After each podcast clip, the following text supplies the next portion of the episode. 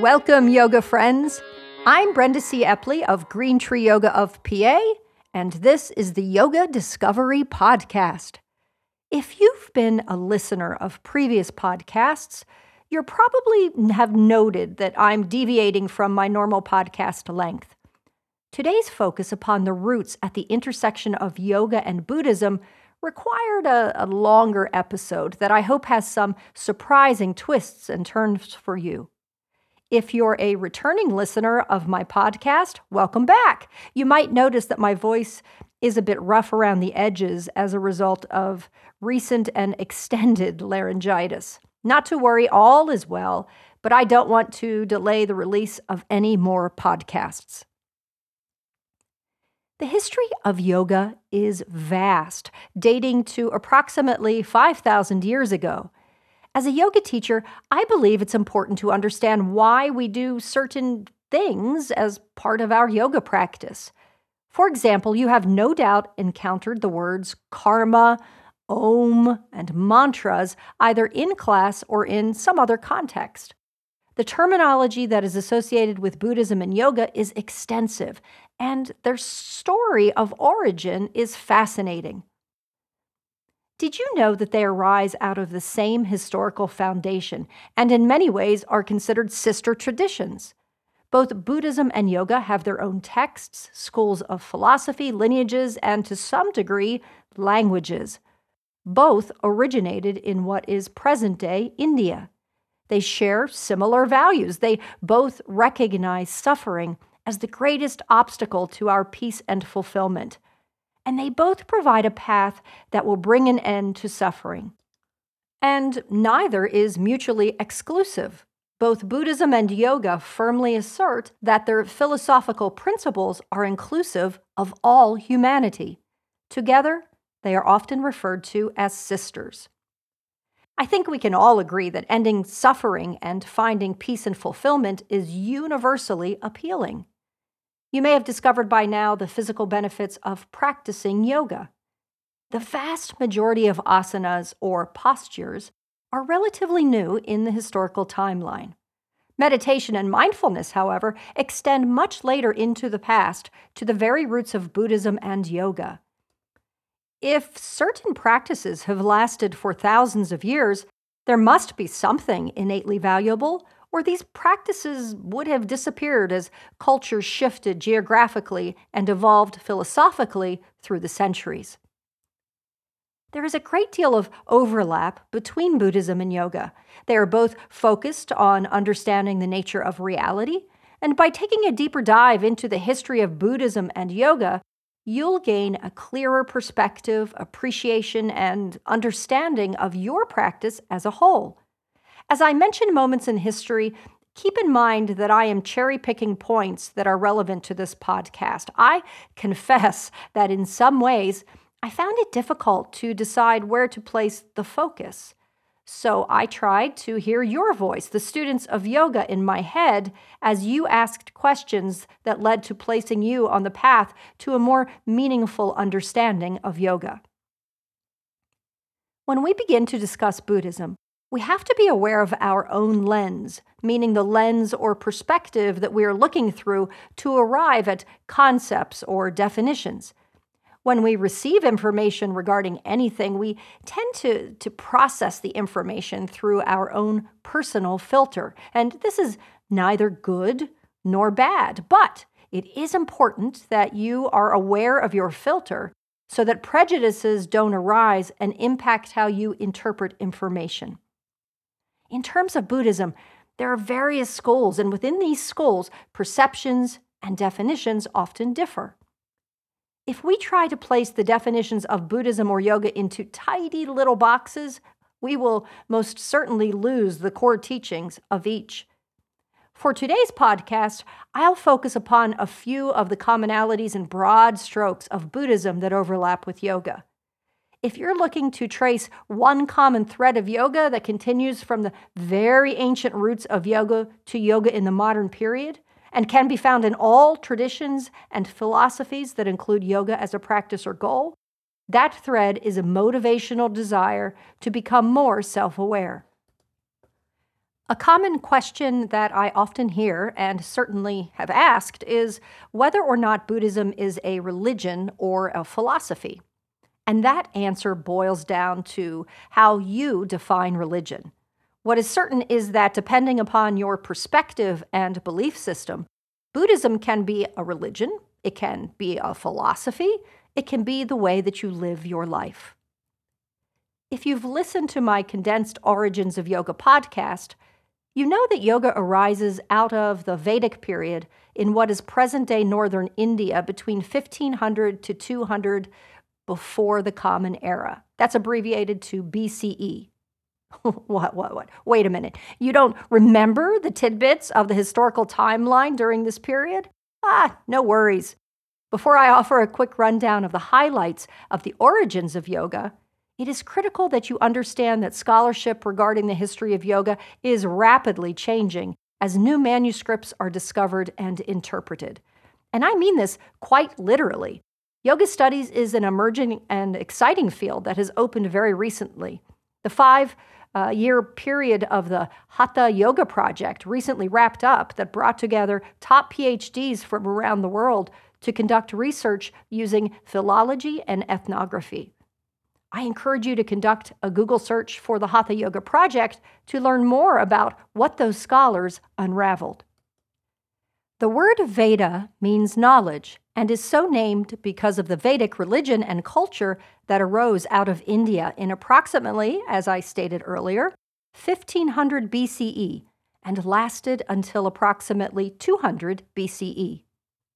It is during this time when the Bronze Age was winding down and the Iron Age was beginning. Remember, there aren't hard start and stop dates for bookending these historical periods.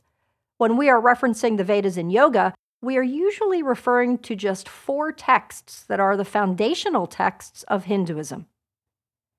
Did you know that people who lived during this ancient period did not call themselves Hindus? I love learning about the etymology of words. The word Hindu was a name that was assigned by the Greeks and the Persians to identify those populations who lived close to the Indus River. The word Hinduism was first used in the 18th century as a result of colonization and was used to describe the Hindu people. Remember when I asked you to be aware of the lens that you look through when learning about other cultures? This is a perfect example. Whenever Hinduism is used in relation to anything that arose out of ancient India, remind yourself that originally the people in this region did not use the word Hinduism to self identify. Today, Hinduism is the dominant religion of people who live in India and Nepal. Back to the Vedas, those four texts that form the foundation of Hinduism. Word introduction alert rishi. A rishi is a great seer or sage who has divine knowledge about the mysteries of life and death that was bestowed on them by way of the gods. The knowledge of the Vedas was given to seven rishis through divine intervention and intense mental absorption in the form of meditation that allowed the rishis to witness the creation of the universe. The seven rishis describe the creation of the material reality of our universe as a pulsation. The knowledge found within this pulsation of sounds was converted into verbal utterances by the rishis into, are you ready for it? From which Sanskrit was born. The collection of these sounds were mantras that were compiled and formed into the Vedas. When you are repeating mantras as part of your practice, remind yourself that mantras are the sacred words in Sanskrit that trace their lineages to the Vedas, and the language of Sanskrit is considered of divine origin. The cosmic view during the Vedic period held that Brahman is the singular and absolute source of everything. The goal for everyone is to have a direct relationship with Brahman, and to know yourself, you must first know Brahman. Brahman is not a god. Ultimately, Brahman and the self are the same, heavy, right? Brahman is abstract in nature and not definable. Brahman is the sound of Om. What's important to know is that followers of the Vedic religion believed that the ultimate goal of the individual self was to become fully absorbed in Brahman, and this requires immense self knowledge and self awareness. And how does the self do this? Maybe you guessed it through yoga. A question may be forming in your mind. If Brahman is not a god, then why are there so many deities associated with Hinduism? Great question. I'll have to explain this a bit further in a future podcast. You may imagine that it's somewhat complicated. For this podcast, we only need to concern ourselves with Brahman. The content of the Vedas was an oral tradition committed to memory that was maintained by priests known as Brahmins. See the relationship? The complexity of maintaining the accuracy of Vedic content is an undertaking that deserves emphasis for its sheer scope of effort. To give you some notion of the difficulty of this task, imagine the skill that was necessary to memorize the first of the four Vedas, the Rig Veda. By comparison, the full text of Shakespeare's Hamlet contains 4,042 lines. The Rig Veda is approximately 10,600 verses in length. Memorizing these verses word for word and without deviation was required of the Brahmanical priests. The content of the Vedas was passed from one Brahmin to the next over the course of many centuries.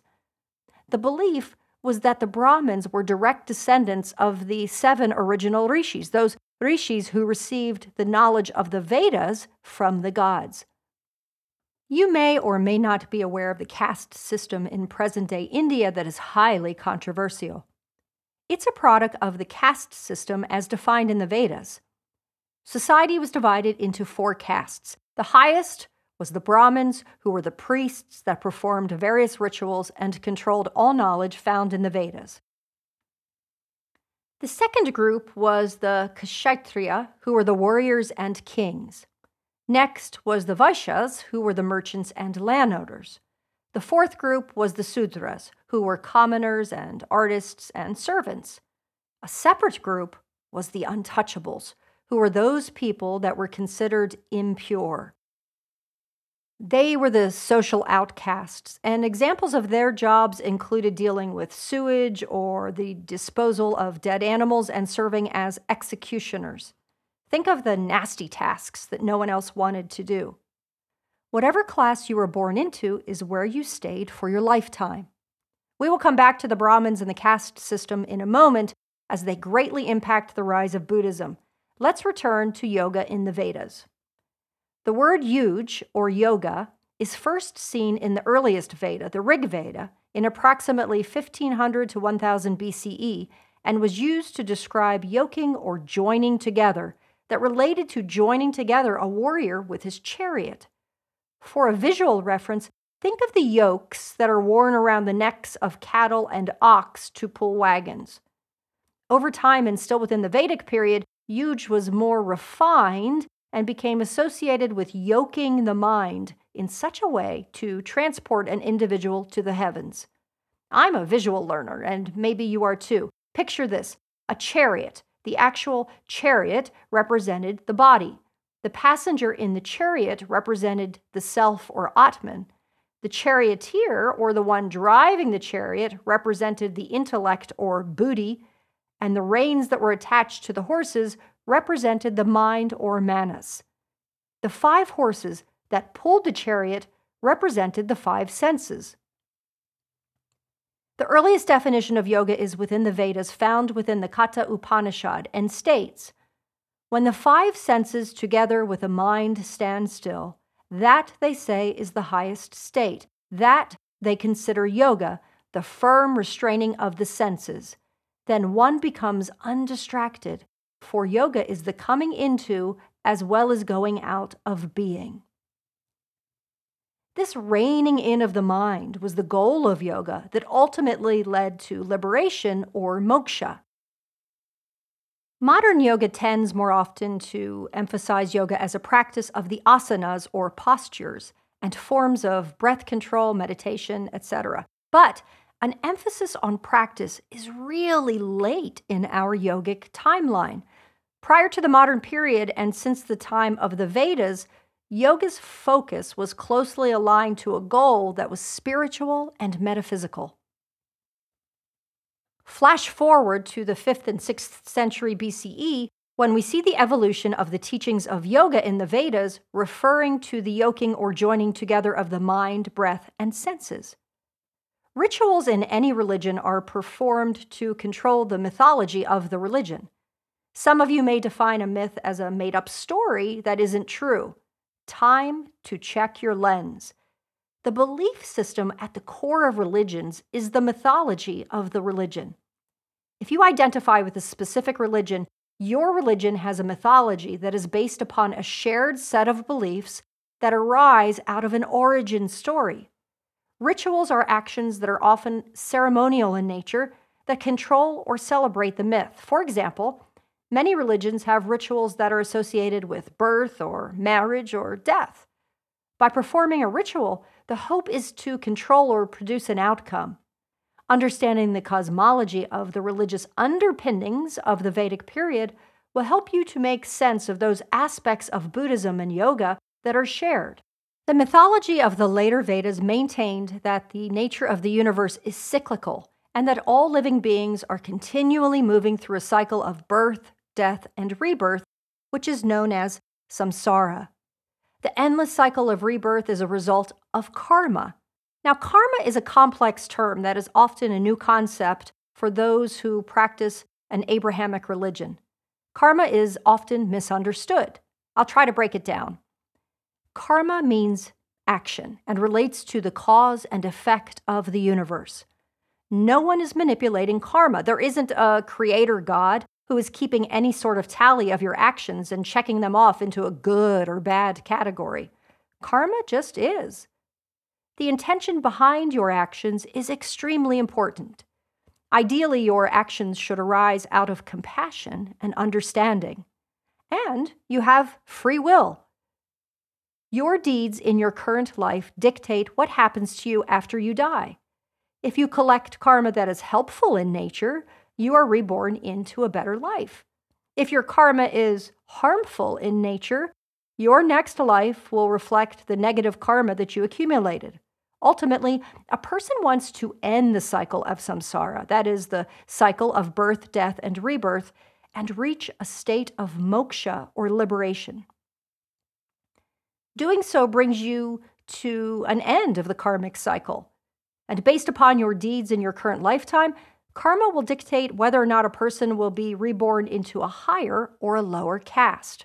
For example, if your deeds, thoughts, and actions in the present lifetime are filled with greed and harm, your karma will land you into a lower caste in your next lifetime. How to end being reborn, you might ask? The only way to end the suffering uh, that comes about with the cycle of samsara is to overcome ignorance, which is the root cause of that suffering, and to build up enough karma to achieve moksha. So you're asking, what's the problem with samsara? And why wouldn't I want to stay a human for as long as possible? Great question. Existence in the material realm, think real world that we live in, is tied to dukkha or suffering. You may think of dukkha in terms of unhappiness or any unpleasant thoughts or situations. Our frustrations, sadness, and disappointments and loss are all tied to dukkha. Bringing an end to the cycle of rebirth will liberate the self from dukkha. Your suffering will end. Later Vedic yoga practices were ritualistic in nature as a way to control the outcome of karma and hopefully resulted in ending the samsara cycle of rebirth. Ultimately, by reaching a state of moksha, we are fully absorbed into the pure consciousness of the universe where we find eternal peace. Yoga in the later Vedic period was a, a mental state of spiritual insight considered to be transcendent and linked the human world with the divine. The rituals at this time that were enacted to reach a state of moksha included breath control or pranayama, the chanting of mantras, meditation known as dhyana, and tapas. And the rituals were performed by the Brahmanical priests that I had mentioned earlier. Tapas here does not refer to those lovely small plates that you may enjoy with a group of friends. I love eating tapas, and I love getting the sampling of numerous dishes. Which is what I just realized that I want to have for dinner tonight. Oh, I digress. when we refer to tapas in the Vedas, we are referencing heat and the austerities, meaning self discipline, that was undertaken to end samsara and reach a state of liberation. The extreme and self disciplined practice of tapas, it was believed, led to purification. The purpose of practicing tapas is to ignite an internal heat that will lead to deep spiritual insight. Tapas requires tremendous self discipline and focus and is still found in many modern yoga practices. Examples of tapas that you can still see in India today include holding an arm lifted straight up overhead for 20 years or more. Can you imagine the discipline that is required for those extreme forms of tapas? If you are familiar with the eight limbs of yoga, tapas is a niyama, the niyamas are the second limb of yoga and refer to observances, or in simplistic terms, things that we should do to lead a fulfilling life.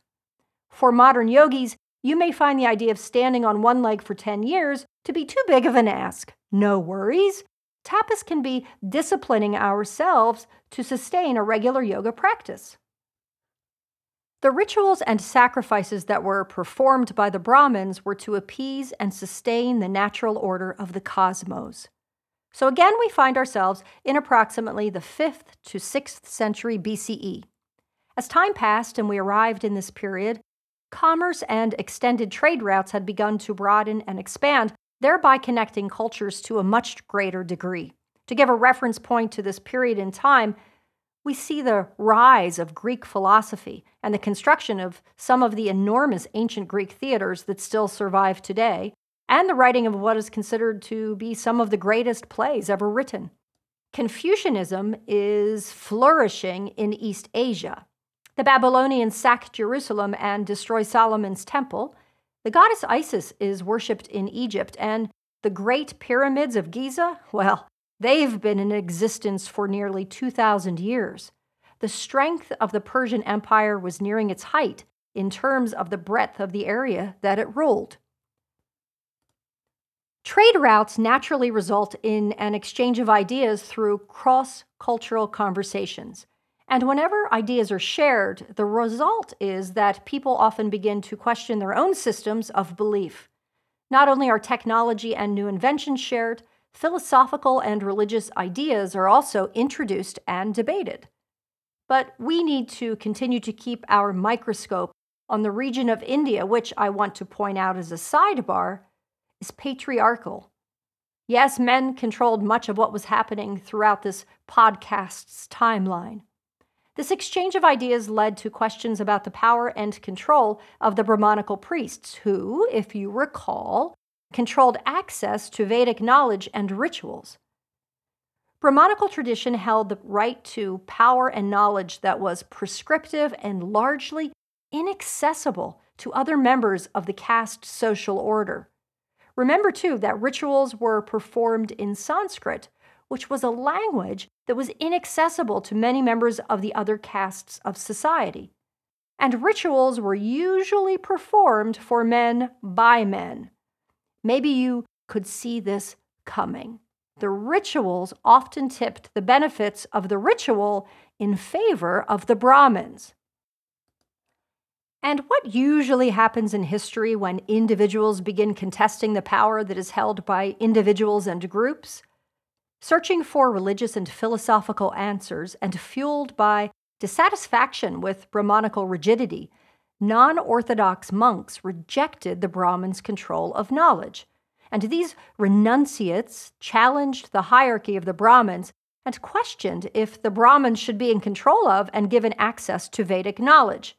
And they wanted access to rituals that would end the cycle of birth and death. Sounds fair, right? These renunciates, these ascetics, chose a path that was outside of society. In an effort to detach from everything, they freed themselves of material possessions. Ultimately, they wanted to eliminate suffering and expand their understanding of existence and reality, and believed this could be done through focused consciousness. By means of mental practice known as yoga and often extreme tapas, these wandering ascetics searched for a release from the endless cycle of birth and rebirth. Most importantly, they were not ruled or controlled by the Brahmins. So they went rogue. They were the counterculture movement of their time period. These wandering ascetics who were in search of answers regarding reality opened the doorway for new religious sects and communities to arise and develop. Sidebar ascetics are still seen in modern day India. It is during this time when non Orthodox groups began questioning belief systems and rituals that the man who was to become the Buddha was born. To clarify before we continue, Buddha is the term that is used for someone who is enlightened. That's what the word Buddha means awakened or enlightened. The Buddha is not a god. There have been many Buddhas. In Buddhism, the universe exists, is destroyed, and then is reborn. When we say the Buddha, we are referring to the historical Buddha of our age. Each time the universe is reborn, a new Buddha comes into being. And each Buddha teaches the same thing because the teachings of Buddha do not change. Let's turn our attention to approximately 550 BCE in northern India that gave rise to the origin story of the Buddha's path, our Buddha's path to enlightenment. The oldest biographical text about the man who became the Buddha was written several hundred years after his birth. It is fascinating in the construct, as the reader of the text sees a very human man making very human mistakes as he asks very human questions on his path to awakening. As I tell you the story of the man who became Buddha, keep in mind that we don't have any historical documents that were written by any of his contemporaries that describe the early years of the Buddha. That's an important perspective to maintain. Certainly, if you do a Google search, you will find variations in the narrative. But my intent is to share with you the common and most well known account of the Buddha's life. But variations do exist, and naturally, scholars debate historical details. While the origin story of the Buddha is interesting on its own accord, it is the teachings of the Buddha that are the foundation of Buddhism. And to muddy the origin story just a bit more, the Buddha's teachings were oral. He didn't write down his philosophical ideas. Remember, the oral tradition is very strong in this period. If something needs to be written, it was usually applied to dried banana leaves. And the climate in India is not conducive to written texts. Between insects such as ants and the humidity, ancient texts rarely survived. What we know about the Buddha's early teachings is because his disciples memorized his words perfectly and passed the info on to other monks and followers. And they did the same.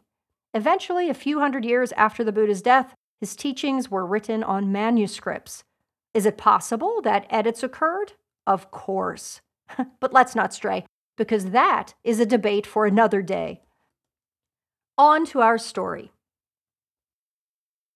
At birth, again at approximately 550 BCE, the man who was to become the Buddha was born. He was named Siddhartha Gautama, which means one who achieves his goal, and he was raised in a very privileged household as a prince into the Kshatriya, remember the warrior caste, in what is modern day southern Nepal.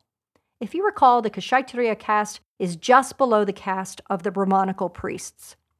When he was very young, a Brahmin priest who was an astrologer visited the palace where Siddhartha lived and predicted that the young boy would either become a great ruler like Siddhartha's father, who was a chieftain, or a spiritual leader. And these, of course, are two very, very different paths. Wanting to ensure that Siddhartha grew into the role of a ruler who followed in his footsteps, Siddhartha's father shielded him from anything unpleasant, going so far as to confine him to the palace so that Siddhartha wouldn't see the pain and suffering outside the palace walls. Siddhartha's life in the palace was one of luxury and ease, somewhat hedonistic in nature. The world beyond the palace was largely reflective of an oppressive social, political, and spiritual order. But it is these very conditions that motivated Siddhartha to look beyond his confines to better understand human suffering. As a young adult who was no doubt motivated by curiosity, Siddhartha enlisted the help of a servant to sneak out of the palace. And when he did so, Siddhartha, for the first time in his life, saw four things that came to be known as the four sights. He saw sickness and death, he saw old age, he saw death, and he saw a joyful ascetic. Remember, the ascetics in this period rejected certain Brahmanical teachings. Siddhartha was inspired by seeing this man, this ascetic, whom he learned was joyfully trying to find a way out of suffering. These early ascetics, usually a man and uh, rarely a woman, led lives that were highly restricted through celibacy and begging for alms, a, a severe restriction of food intake, often employing self mortification. And all of this was just part of their quest on the spiritual path. These four sights made a very deep and lasting impression upon Siddhartha, the man who became acutely aware of his very shielded and privileged life that had protected him from seeing the suffering of the world. To Siddhartha, the palace walls that kept him inside represented ignorance. Ultimately, he too wanted to bring an end to samsara, the ongoing cycle of birth to death to rebirth. After returning to the palace and in what you might label as an existential crisis, Siddhartha decided to leave his home and his family, which at the time included a wife and a child. His focus shifted from external pursuits to an internal introspection, if you will, that required him to cast off his former life. He set out on a quest to contemplate the meaning of reality and solve the problem of suffering by finding a way to end samsara. Remember the cycle of rebirth. So, rejecting the authority of the Brahmins, Siddhartha joined uh, the movement of wandering ascetics who, again, did not agree with the Brahmanical control of Vedic knowledge. These renouncers became wandering ascetics who embraced celibacy and extreme self discipline in their quest to examine and redefine Vedic concepts. And Siddhartha gave up his life of comfort and protection to join these ascetics for six years to gain new perspectives that would hopefully help him to define reality and existence framed within a goal of bringing an end to the suffering that he saw at every turn. On his journey, Siddhartha encountered many gurus or teachers who were also seeking answers to the same questions. There most certainly was a cross pollination of ideas that Siddhartha encountered, a questioning and dialogue of what defined reality. He learned, for example, how to meditate, but that alone did not by itself bring an end to suffering. Over time, Siddhartha was joined by five companions, close friends, who examined uh, and experimented with him various spiritual practices that included practicing tapas. They agreed to each sustain themselves on one grain of rice per day, essentially starving themselves. This extreme form of deprivation was commonly believed to bring spiritual clarity to the practitioner. By disciplining the body, the mind could be controlled. Siddhartha soon discovered that eating one grain of rice for lengthy periods of time did not bring an end to suffering. Siddhartha, severely emaciated, encountered a woman named Sujata who lived in the area. One day, she offered him a bowl of milk rice, which he ate.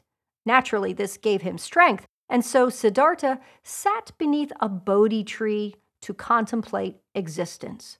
He stayed under the Bodhi tree and meditating, vowing never to leave until he had the answers that he was seeking about reality and the state of suffering.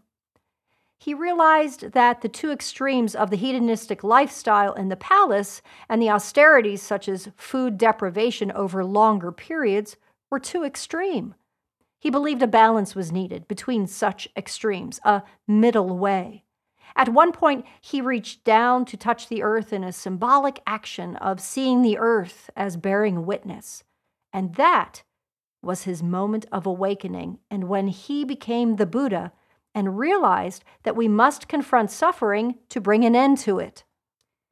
Tradition suggests that the Buddha spent seven weeks under or close to the Bodhi tree before walking to a nearby deer park near the city of Varanasi. to find his five companions. Initially, they doubted what the Buddha shared about his awakening. They weren't happy that he ate the milk rice since they had a pact to eat only one grain of rice each day. But they couldn't ignore his transformation. And so they listened to the Buddha as he gave his first teaching, known as the Dharma. And this first teaching came to be called the first turning of the wheel. It is there in the deer park where the Buddha set the wheel of Dharma in motion. The Buddha spent the remainder of his life teaching his followers how to bring an end to suffering.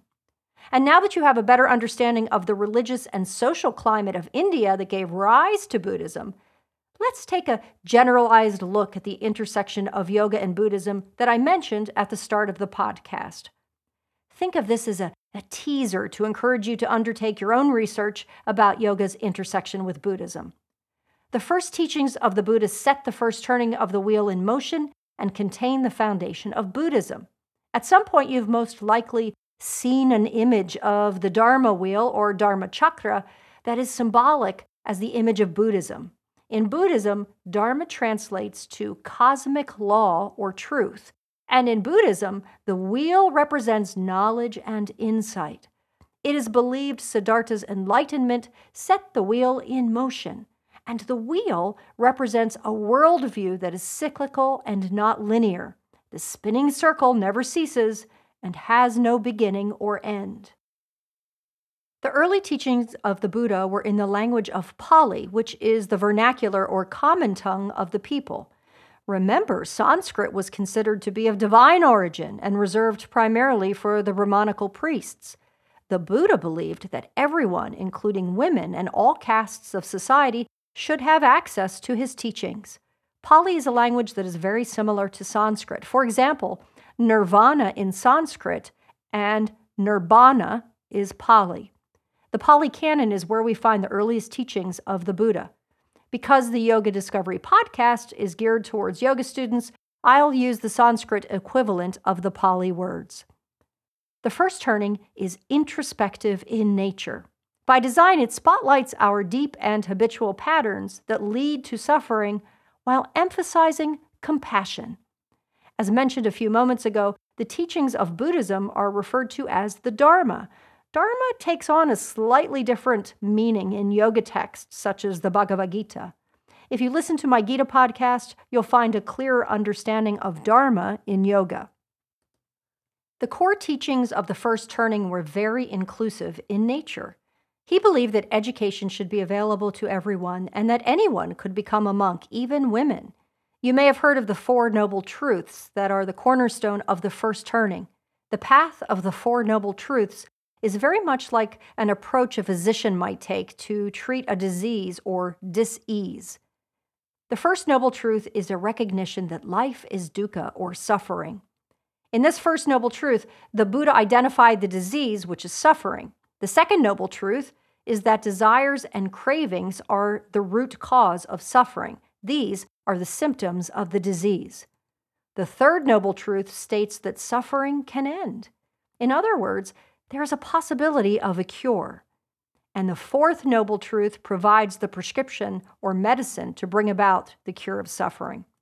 This prescription is the Eightfold Path, in which the Buddha provides the instructions to end suffering so that, by following a middle way, extremism in one direction or another is avoided. I'll discuss the Eightfold Path in a minute because when I do, you will most certainly begin to see parallels with yoga. And of note, the Buddha taught that anyone can become a Buddha. With me so far? The Four Noble Truths are simplistic in nature and are easily relatable to everyone, no matter where you land socially or economically. But of course, the Buddha goes into even greater detail regarding how to rid ourselves of disease through the core teachings of the three marks of existence. These three marks of existence are very important. The first mark of existence is the recognition of impermanence and its application to everything in the universe. The Buddha saw with perfect clarity that nothing is lasting, that we are impermanent, in process, and constantly changing.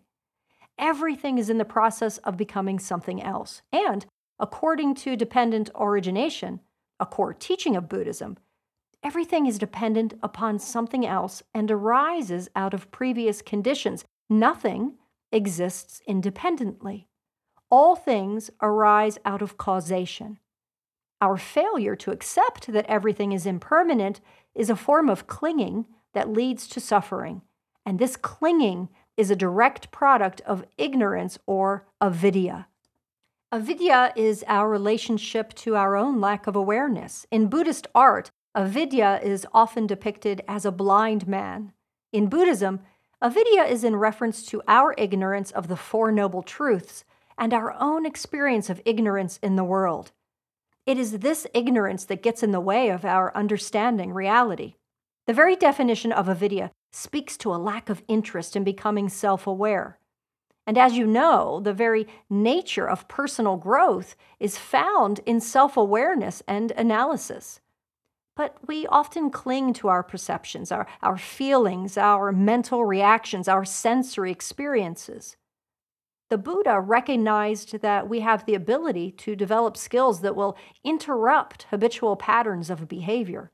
And this is a primary example of the Buddha drawing yogic wisdom from the writings of the Vedas and the Indian epics such as the Mahabharata and the Bhagavad Gita. So, how do we eliminate avidya? Yoga and Buddhism agree. Ignorance, avidya, is overcome through knowledge and wisdom. And now you're saying, Brenda, wait a minute, pause for a moment. What is this knowledge that will help me to eliminate ignorance? Well, sit tight, we'll get there. The second of Buddhism's three marks of existence is what I've already mentioned suffering or dukkha. The Buddha taught suffering as the first noble truth because he recognized that everyone suffers. Suffering arises out of our desires and attachments and our failure to see the impermanence of everything. Our actions either produce or eliminate suffering, and our actions are both the cause and elimination of suffering. Ding, ding. Again, yoga as a goal seeks to end suffering too. And there is the word action once again. You might remember that earlier I had stated that the word karma is translated as actions. Karma is very important in the philosophy of yoga. Buddhism also agrees that we are subject to the natural laws of karma and that we have free will. Furthermore, the process is not overseen by a divine being who is controlling outcomes, and the intentions behind our actions are of utmost importance. Buddhism, like yoga, emphasizes that our actions should arise out of understanding and compassion. In essence, karma shapes us into who and what we are. In Buddhism, even the gods are subject to the laws of karma and the cycle of rebirth. I should clarify here that Buddhism doesn't have gods and goddesses who are ruling the world. In Buddhism, there is a single teacher who is Lord Buddha. The gods and goddesses of Buddhism serve more as guides, and the deities of Buddhism are subject to the laws of karma as they cycle through the various realms of existence. In Vedantic philosophy, meaning the totality of the philosophy of the Vedas, a creator God does exist who is different from Brahman that I mentioned at the beginning of the podcast. You will recall that in the Yoga of the Vedas, when we end the cycle of rebirth, we merge with Brahman or pure consciousness. However, without souls, sins, rewards, or punishments, Buddhists are simply reborn into the summation of their karma. The third and final mark of existence in Buddhism is where we see laid out a strong division or separation of the philosophical underpinnings of yoga and Buddhism. The third mark of existence is the elimination of the self or Atman. In the teachings of the Vedas, the internal self remains intact as it moves through samsara, through the cycle of rebirth. The Buddha saw the self as proof of permanence, which directly opposes the core Buddhist teaching of impermanence. The Buddha taught that the need to define who we are leads to the attachment that arises out of ignorance and our desire to see ourselves as everlasting, eternal beings. When students first learn about this non self idea, meaning that the self doesn't exist, sometimes it just doesn't sit very well.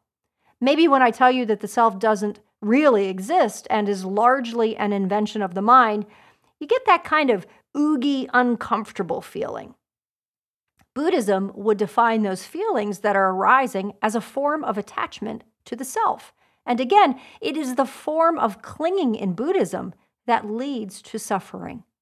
According to Buddhism, the self is an impression that is something we invent in our minds. It is largely driven by personal desires that are selfish in nature. The Buddha taught that we waste entirely too much time trying to figure out whether or not the self exists when it is better to devote our energies to eliminating suffering. And check this out the idea of a non self speaks to our interconnectedness to one another. We are less selfish when we are aware that our actions impact everyone else and that our actions can and should be led with compassion. And then the I doesn't mean as much. In contrast, the foundational teachings of yoga believe that there is a self, the Atman, and that the self is our true nature. The self transcends time and space. It is eternal and unchanging as we cycle through rebirth. Time to look at the Eightfold Path that I mentioned earlier. As a yoga student, you may be familiar with the eight limbs of yoga, or Ashtanga, meaning four limbed. In teacher training programs, the eight limbs are usually emphasized as a foundational text for much of what we do as part of our yoga practice. The eight limbs of yoga are most commonly credited to a man named Patanjali, who wrote an incredibly important text named the Yoga Sutras. I've mentioned the text in an earlier podcast, and I'll be devoting a podcast to the Yoga Sutras in the not too distant future. And this is where scholarly debate and research gets very interesting in terms of the intersections of yoga and Buddhism. The dating of the Yoga Sutras has been difficult for scholars to agree upon. For quite a number of years, the writing of the text was thought to have occurred before the Common Era which would place the writing closer to the lifetime of the Buddha. Dr. Philip Maas, considered to be one of the great scholars of yogic philosophy, has recently made discoveries that place Patanjali's writing of the Yoga Sutras to be closer to the 5th century of the Common Era. Why is this important? Look at the timeline. The Buddha lived approximately 900 years prior to Patanjali. At the beginning of the podcast, I stated my belief that our practice of yoga deepens when we have a working understanding of the roots of why we do what we do as yogis. As concepts and philosophical belief systems evolve through time, I find it helpful to learn about the nuances of the changes. This often leads me to a greater clarity of these concepts. Patanjali, some scholars argue, was perhaps a Buddhist monk, and with an expansive passage of time between the Buddha and Patanjali, there can be no doubt that Buddhism figured heavily into the writing of the Yoga Sutras. And Patanjali was well versed in his understanding of Vedantic religion and philosophy. When you read the Yoga Sutras, there is a tremendous overlap of principles and ideas. Let's do a very general comparison of the Eightfold Path with the eight limbs of yoga. Just a reminder that the Eightfold Path is the Buddhist prescription for the means to navigate and end suffering. It is right view, right intention, right speech, right conduct, right livelihood, right effort, right mindfulness, right concentration or samadhi. The first limb of Ashtanga is the yamas, and these are the ethical standards that we are to live by. This is where we find non harming and truthfulness and non stealing. The second limb comprises the niyamas, and these focus upon self discipline. The third limb is asana, which is associated with the physical practice of yoga. The fourth limb is pranayama, or breath restraint. The fifth limb is pratyahara, meaning sense withdrawal. The sixth limb is dharana, or concentration. The seventh limb is dhyana or meditation, and the final limb is samadhi, which is the final step before reaching moksha. If in your mind you're visualizing a chart with two columns, with one column for the Buddhist Eightfold Path and one for the yogic Ashtanga, eight limbs of yoga, you will start to see clear overlays. Each shares the goal of bringing an end to suffering while on a path to liberation. Both begin by identifying the morals and ethics that we should live by. Both prepare the body for meditation, and both end at liberation. A deep and truthful understanding of who and what we are is fundamental to Buddhism and yoga. Ahimsa, or non harm and compassion in thoughts, words, or actions, is a core principle that they share. They cultivate and practice a deep state of concentration that overcomes mental and emotional obstacles. And the path to each leads to a state of bliss and enlightenment. Rules and observances, postures, breath control, withdrawal of the senses, focused concentration, samadhi, and an emphasis on self awareness are commonalities. You see the parallels, right? And to be clear, this is only one example of the philosophical overlays of Vedantic yoga and early Buddhism. I remember that when I first learned that the Yoga Sutras were written nearly nine centuries after the Buddha was teaching, well, I reframed some of my interpretations of the Yoga Sutras. I'm certainly not going to lay claim in this podcast to which philosophy owns what terminology. We will leave that up to the top scholars who are conducting this research as I record this podcast. My newly formed interpretations are sort of altered lens. Sometimes we accept knowledge with blind faith. Yoga teachers, for example, having no understanding of the circumstances and philosophies that gave rise to Patanjali's writing of the Yoga Sutras, may very likely miss the depth of the teachings. Armed with a knowledge of Buddhism's Eightfold Path, our understanding of the eight limbs of yoga is much more informed, and we gain a clearer idea as to what motivated Patanjali in his creation of the Yoga Sutras. Mindfulness and meditation are terms that we commonly hear. They've become buzzwords in medical publications and social media ads and psychology, and are prevalent in yoga studios. Sometimes it seems as if the world is waking up to emphasizing the importance of mindfulness and meditation. Meditation and mindfulness are not modern concepts. Their roots can be traced to early forms of yoga that are pre Buddhist, although Buddhism shines a light on the importance of mindfulness. One only has to look at the second of Patanjali's Yoga Sutras for the often quoted definition of yoga. Yogas chitta vritti nirodha, Yoga is the stilling of the cessations of the mind. Essentially, yoga is bringing an end to the constant chatter of our monkey brain that leaps from one thought to the next. Here is where dabbling in definitions can get a bit sticky. In many ways, meditation and mindfulness share goals. Both are found in yoga and Buddhism. And of course, as I hope you are learning, the approach to each has varied throughout the historical timeline as philosophies are re examined and shift. What's important here to note is that both mindfulness and meditation are foundationally very important to yoga and Buddhism and are critical to the path of moksha and nirvana. Yoga and Buddhism recognize that an unsettled or clouded mind gives us a distorted view of reality. Mindfulness and meditation emphasize tuning into the mind while observing what rises. Think of both as an investigation into who we are as we eliminate the disturbances and chaos of our thoughts. The mind changes from moment to moment. Mindfulness and meditation both emphasize contemplation, breaking habitual patterns, and eliminating avidya or ignorance. We have the ability to train our minds to slow down and enter a state of calm and clarity. Focusing upon the now is hugely transformative and develops an ability to manifest what is important to us. Are you ready for another piece of info that might alter your perceptions about Buddhism and yoga to a mind blowing degree? The first use of the word hatha, which has been westernized to be pronounced as hatha, as a reference to yoga, is in a text dating to the 8th century CE, meaning the 700s of the Common Era. Not so mind blowing until you learn that it was a Buddhist text. well, let's turn our attention to the difference between moksha and nirvana. Moksha, as you will recall, is Vedic.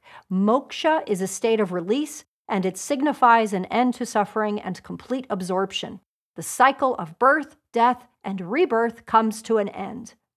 Scholars disagree on the way they define nirvana. The word means extinction or quenching. In nirvana, we have extinguished suffering in the forms of ignorance, hatred, and desire, and brought an end to the cycle of rebirth, and have become enlightened beings. Everyone can achieve nirvana. Interestingly, the Buddha never defined nirvana, even when questioned by one of his followers. Instead, he reminded the follower that his focus should be upon the journey rather than wasting his time on the end game. There is a wonderful parable told by the Buddha about a poisoned arrow. In it, there is a man who has an arrow protruding from his body and he is near death. Before allowing his family to seek the help of a surgeon and the removal of the poisoned arrow, the man insists upon learning the name of the archer, the age of the archer, the archer's occupation, the name of the parents of the archer, etc., etc., etc., and the reason that he was shot in the first place, along with a host of other questions. While waiting for these answers, the man would surely die. The Buddha teaches that speculation is pointless. If we are mindful and are firmly resolved to bring an end to suffering and to follow the Four Noble Truths, we will end the karmic cycle and reach nirvana. The point is, why would we want to waste precious time trying to define nirvana, which is, you guessed it, a form of attachment? The thoughts and questions of the old man with the poisoned arrow in his body did not alleviate his suffering. He had the tools to end suffering, the wisdom of a doctor, and a treatment. But his questions only created more suffering. At the age of 80, and having eaten some spoiled food, the Buddha died in northern India while lying on his side under a grove of trees. As I stated at the beginning of this podcast, Buddhism and yoga are sister traditions. I've only highlighted a few of the overlaps that can be traced to the Vedas. The commonalities of Buddhism and yoga are extensive, with many, many shared terms beyond what I've mentioned today. The difference between the two aren't always obvious. Philosophy is ever evolving and shifting, particularly as new manuscripts are discovered. What is certain is that both yoga and Buddhism provide tremendous tools for us to lead a life that is filled with compassion while moving away from ignorance to knowledge and ultimately our awakening. I'll leave you with one final thought. One very recognizable symbol that is associated with Buddhism and yoga is the lotus flower. In yoga, perhaps you are familiar with Padmasana, which is lotus posture. The seeds of a lotus flower begin to grow in very muddy water, far removed from the warmth of the sun. Eventually, the lotus arises out of the mud into a most beautiful and perfectly formed flower. For all of humanity, our journey that is on a shared path is represented in the lotus. Rooted in ignorance, disease, and suffering, we too can rise out of the murky depths, reaching upwards towards liberation and enlightenment. I hope today's Green Tree Yoga podcast inspires you to learn more about the intersection of Buddhism and yoga, which is wildly fascinating.